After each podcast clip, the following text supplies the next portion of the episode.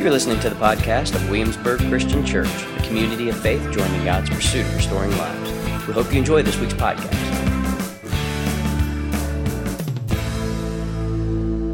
Two thousand years ago, one week from today, what we would call Holy Week, one week from today, last Sunday, Jesus triumphantly enters the city riding on a donkey of peace.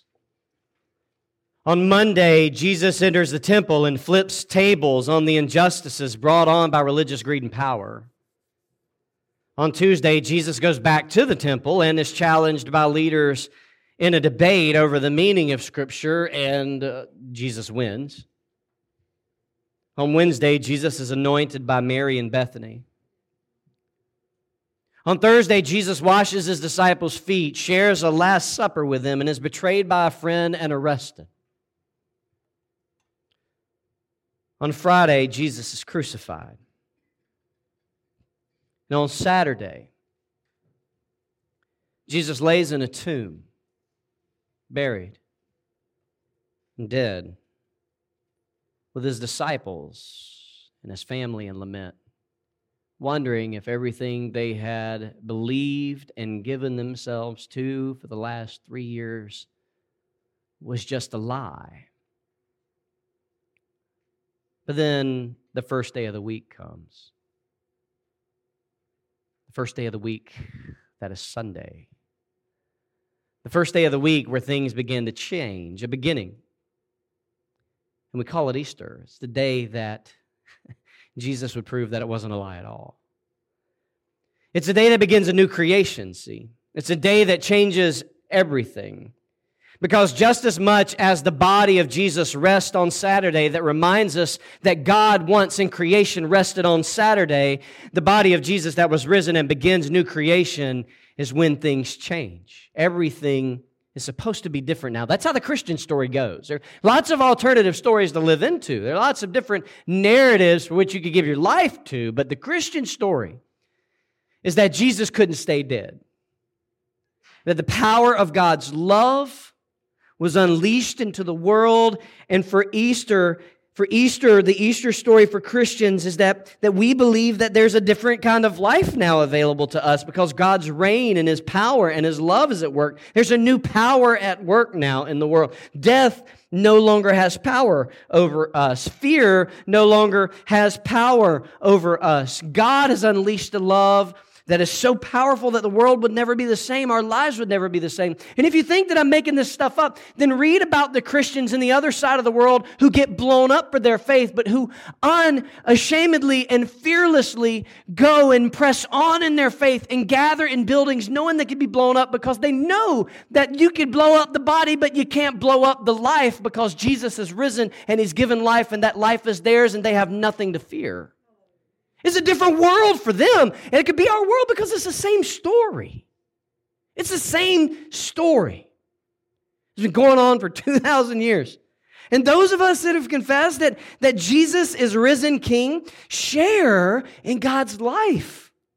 And we've committed to a new understanding of the story, a new understanding of life, a new understanding of love, a new understanding of power. This power that the Christian story teaches now resides in God's people through the presence of God in the Holy Spirit. And it's a power of the Spirit that is expressed as love and joy and peace and kindness, rather than the power in the world that is expressed in fear, anxiety, violence, and just meanness. It's the presence of God's Spirit that reminds us as we belong, that we belong to this future day of God's glory that begins actually now where we belong to a different day and a different rule, a different reign, a different power, a different view of life, and that we belong to a different kind of movement, a movement of love and peace and kindness and a, a, movement of hope that has actually the power to subvert and subsist and to stand beneath and against all other alternative sort of powers and the fear and the violence and all of the anxiety and exhaustion and fr- frankly just the, the meanness that exists in the world. But, but then I'm thinking, like every Easter, it never fails in Holy Week and every time, then I can't help but wonder then if this is true, why do I feel the same? Like, why is it we still feel the same? Why do I feel the same spirit of meanness that can come out of me? This sort of anxiety, this sort of fear, this sort of bent towards supporting violence against those that I don't care for, that I feel threaten me? Why is it that if, that if Easter happened, many of us at any given point feel the same as if Easter didn't? Like, why are so many of us still fearful, anxious? supportive of violence, and sometimes just plain mean. And I got to thinking for me, maybe it's because there is a contradiction really at work in the world. And it's a contradiction of the powers of the world and that, that are still a part of me, and the power of the Easter confession. And it's a, it's a power that comes in the form of a contradiction because I give a lot of my time, and maybe you do too. We, we have a tendency to give a lot of our time to the daily news and the social media and the heavy conversation that just kind of lulls us in to this sort of lullaby of anxiety and fear and violence and meanness. And yet, Easter stands as a story that reveals all of those things for what they are empty. So I don't know about you, but when I look at society, it seems like we live in a society where we call evil good and good evil, where we mistake darkness for light and light for darkness, where we call bitter sweet and sweet bitter, where we think war leads to peace and peace to war. And then we hear the stories where they tell us that we should love with caution and restraint, that, that we should love with a sort of self protecting love, with boundaries and limits. They tell us that we should love only those we have determined are worthy of our love. And to help us do all this, to help us make this decision, we find that our society seems irreversibly categorized between labels and classes and races and genders and sexual preferences and other identity markers. And even the church sometimes has bought into this idea. And all these categories and stories, they result in this sense of fear and anxiety and injustice and violence. But then there's Easter. There's this day of the year where I come head to head with the primal confession of my own faith in this God who would put skin on, pursue humanity, and that same humanity that would shout, Save us, save us, would shout, Crucify, and put him on the cross and say, We don't want what you have to give because it costs us more than we would want to give. And, and yet, then three days later, be raised to demonstrate that all the things that he said and all the things that he did have to be reckoned with. They can't just easily be denied. See, what I find is that Easter awakens us. Say, awakens us. It awakens us from the apathy to show us that in, in resurrection, a new kind of power and love and hope has been unleashed. And once you encounter it, things are supposed to be different. It reminds me that, that I've encountered this Jesus where there are other forms of life and the other forms of love and the other forms of power and the other forms of hope have been revealed and judged for what they are, and that is empty. It's why the Apostle Paul wrote in Ephesians chapter 5, verse 13 this. He said, Everything exposed by the revelation light is made visible, for what makes everything everything visible is light. Therefore, it is said, read this with me Awake, sleeper, and rise from the dead, and Christ will shine on you. In other words, Easter becomes a time to wake up. Where we actually are supposed to wake up from the lullabies of fear and anxiety and violence and division and just meanness that go on in our society, that actually go on in our hearts. To wake up and rise from the dead, to actually have a resurrection within ourselves where we're no longer just lulled to sleep. We wake up. We wake up and remember that Jesus was broken so that we could be made whole. That Jesus was reviled so that we could be redeemed. I mean, that's the cross and the resurrection. That Jesus was rejected so that we could be reconciled back to God. That Jesus was, took on death so that we could take on true life. That Jesus accepted hatred, even our hatred, so that we could be accepted in God's love. Jesus was forsaken and abandoned so that no matter what the other narratives and stories and powers tell us, we will never be abandoned and forsaken because he was. We wake up to the reality of looking back at the cross on this side of resurrection and seeing that it is possible, and not just possible for Christians, it will happen that darkness will turn to light, that pain can turn to purpose, that brokenness can turn to beauty, that ruin can turn to redemption, that tragedy can turn into triumph because death opens up new life. And Easter awakens us from our tendencies to be lulled to sleep by the lullabies of false hope and false freedoms that in the end lead us away from the power we confess is at work in the world and in us through the risen King Jesus. But some of us are just asleep. But Easter is a call to wake up.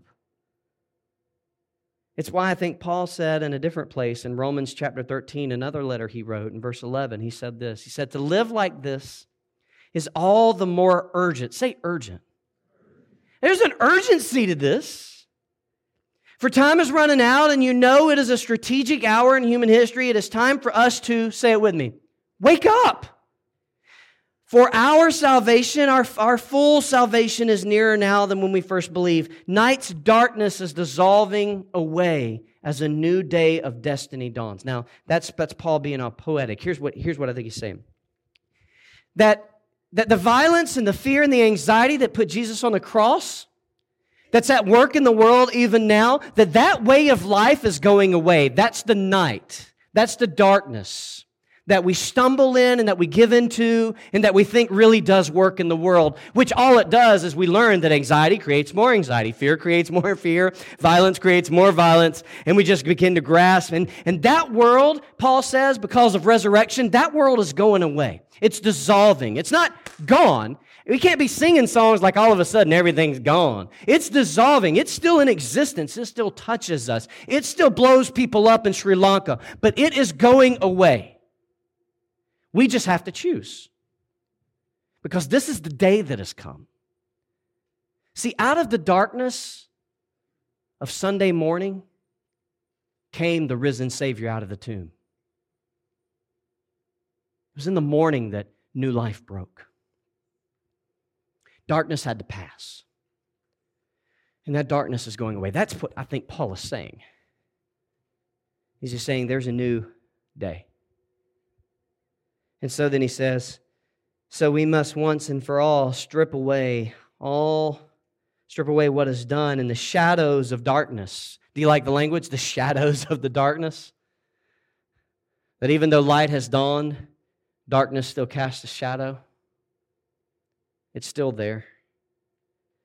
And he says, removing it like filthy clothes. And once and for all, we clothe ourselves with the radiance of light as our weapon. We must live honorably, surrounded by the light of this new day, not in the darkness of drunkenness and debauchery, not in promiscuity and sensuality, not being argumentative, which you, clearly this was written before Facebook, um, or jealous of others. Instead, fully immerse yourselves into, into the Lord Jesus the God's chosen king. And here's the thing don't waste even a moment, a moment's thought on your former identity to awaken its selfish desires. This is God's way of saying live woke, like live awake, because Easter has come. And then the question is like, how do we wake up? I mean, I find it easier to wake up with lots of coffee, right? But like, how do we live awakened within our soul? Well, I don't know about you, but I find it easier to live awake when I'm willing to ask myself a question that many of us, I'm not sure we ask. And that's what I asked earlier, except a little different. It's the question of, like, what are you looking for? Like, like, stay with me for a minute. Like, for those who have confessed that Jesus is risen, do you live your life? Have you ever go through a day where you wake up and you say, What am I looking for? Like, if you track my life, my decisions and my priorities. Like, what, what does it say that I'm looking for? I feel like we, we come looking for feel good stuff on Sundays. We come looking for maybe the Easter service to end so we can get to, you know, get to lunch. We come looking for a colorful tie that we can wear because that's just kind of what you do on Easter. We come looking for things. We come looking for all of these different things in our lives, but we never even ask ourselves what it is we're looking for. We don't ask.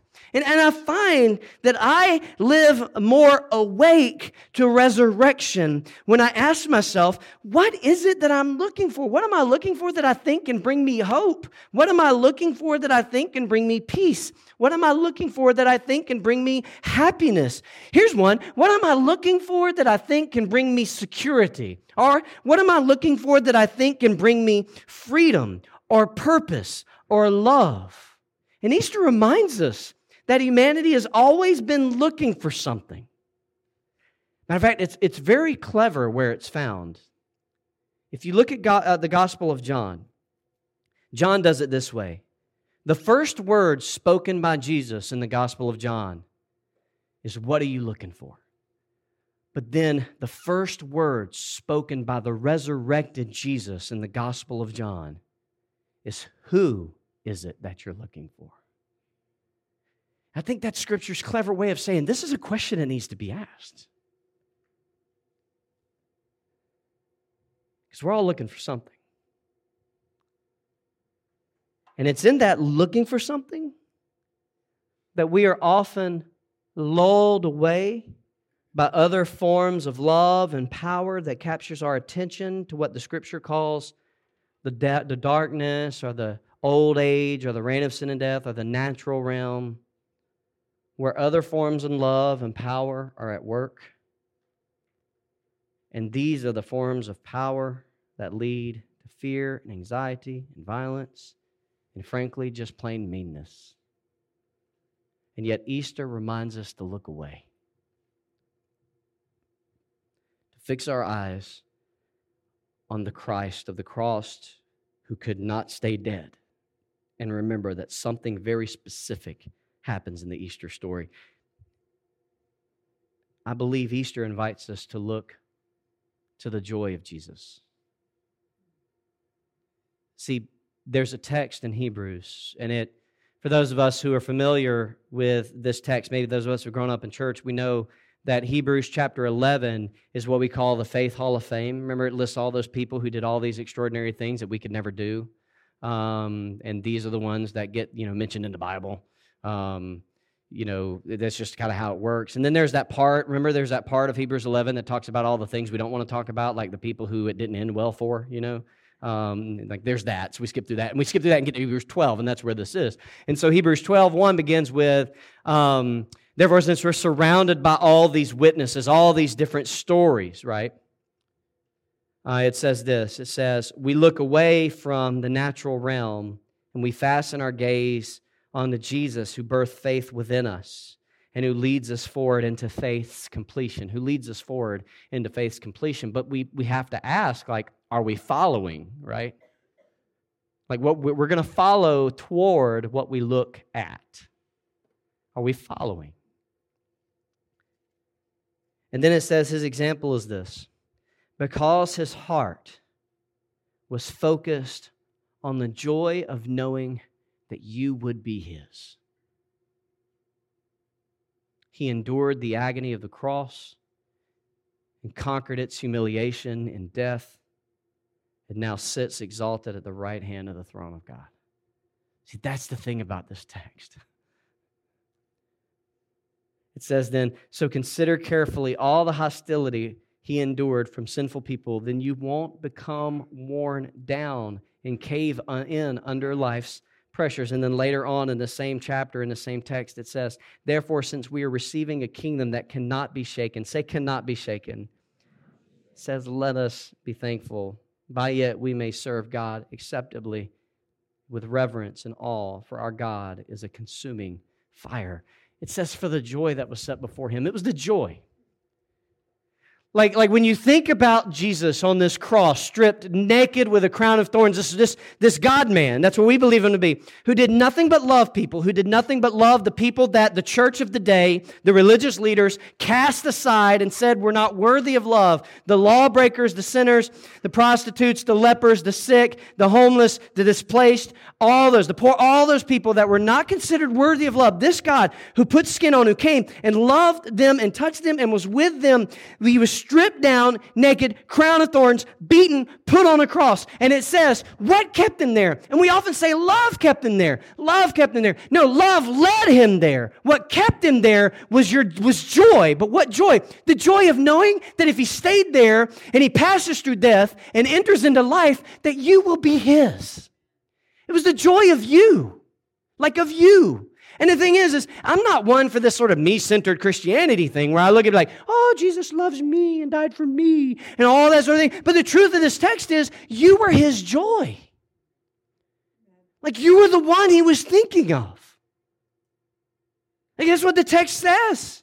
For the joy that was set before him, this, he was able to just endure it all because the one thing he thought about while he was on the cross was you. Because he knows what the alternative story does. He knows what power and fear and anxiety and violence does. He felt it in his hands and in his feet and on his head and in his body. He knows what shame is and he knows what that offers. And he doesn't want you and I to keep thinking somehow that that's the way to go. And so he moves through that and opens up life from death and resurrection. And what compels him, what compels him, what keeps him what stirs him, what moves him, what awakens him by the Spirit of God is the possibility of you. Like our freedom is Jesus' joy. Man, like freedom from these false freedoms that we think are freedom. That at the end of the day just lead us back to that. Our forgiveness is His joy. These sort of things that we've done quietly that we would rather not tell a soul and we won't even utter toward God, even though God knows and sees it anyway and loves us despite it all. Like our forgiveness is His joy. Because our hope is His joy. Like He wants to rescue us from these misplaced hopes, man. Hope of a bigger bank account or a better spouse are more obedient kids or the right degree or a different level of freedom. He wants to rescue us from that. Our hope is His joy because our wholeness is His joy and our love is His joy. Because if there's anything He does, is He loves. And this God who loves takes joy and being loved by the ones he loves. You are his joy. And your citizenship in this kingdom that he is the king of, that will never be in trouble or ever be shaken. The idea that he could give that kingdom to you is his joy. When America becomes a footnote in the pages of history, because it has risen and it has fallen, and all kingdoms do, all kingdoms do, there will be one kingdom that always remains. And it can be yours. But it, but it, it requires you your allegiance.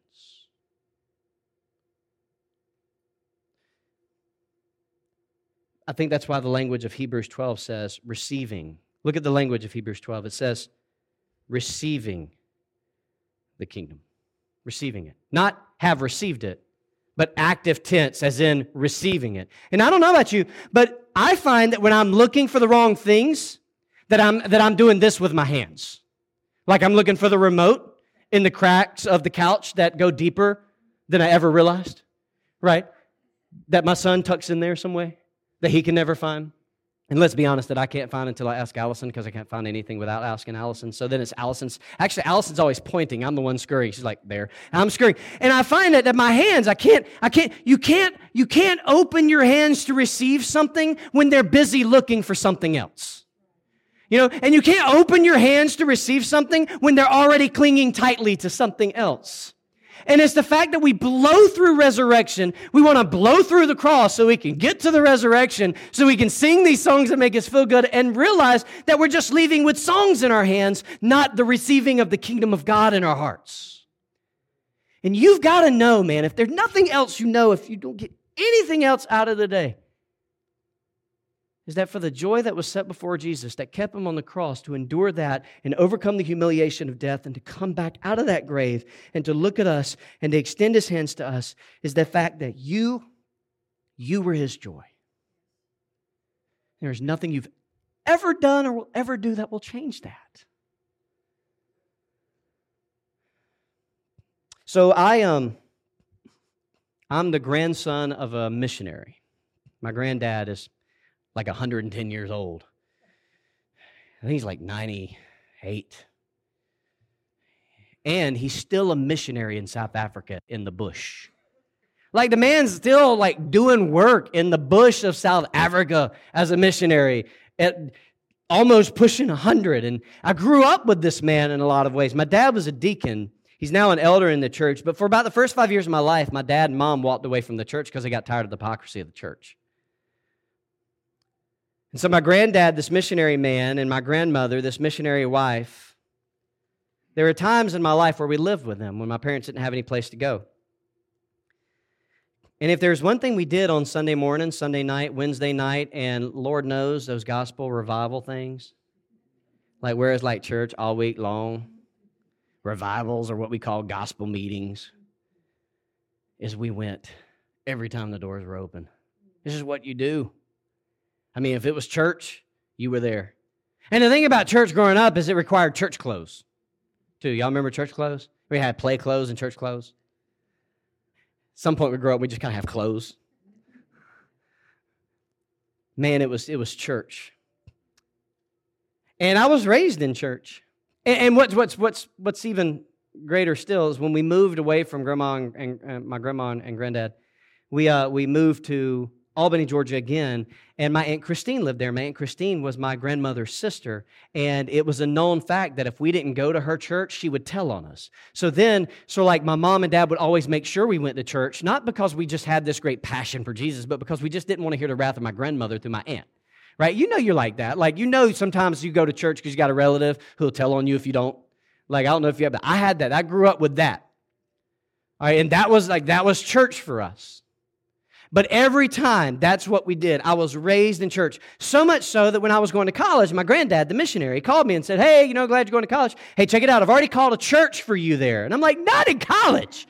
Like, no, like I did all this stuff growing up, man, like gospel meetings and all that. And, in, and he said, Yeah. He said, They used to support us financially when we were in South Africa. And so they're expecting you. Well, here's the problem his name is Fred, and that's my name too. So it's going to be impossible to miss. And so I'm like, who's the church? And he tells me the church. And I'm like, all right. So Saturday night comes. I'm in college. And Saturday night goes by really fast, if you know what I'm saying. And then Sunday afternoon comes.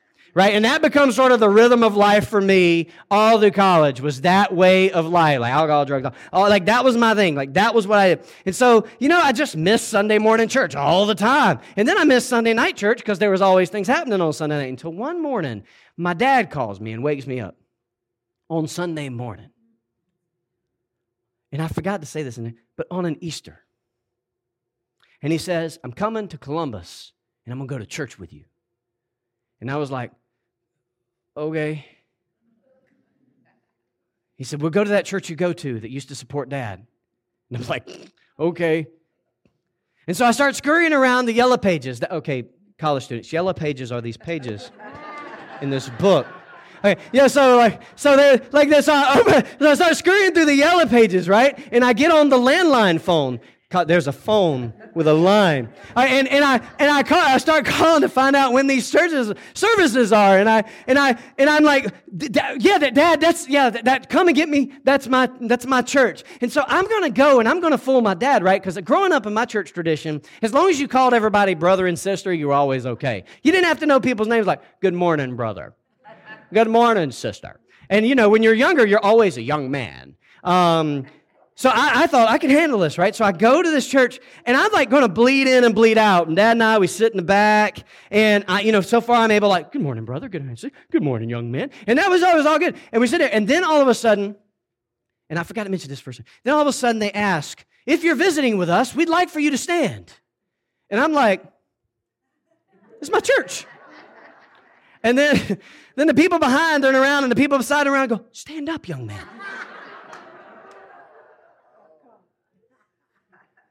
Um, so then my dad beat me and I was raised from the dead. And no, he didn't do that.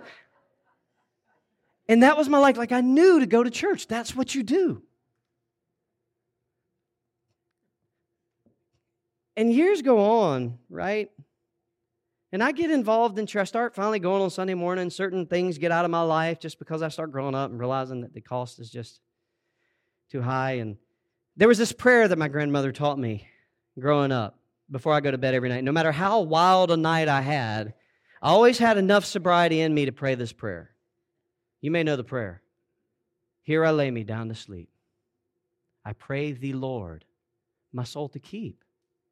If I should die before I wake. What?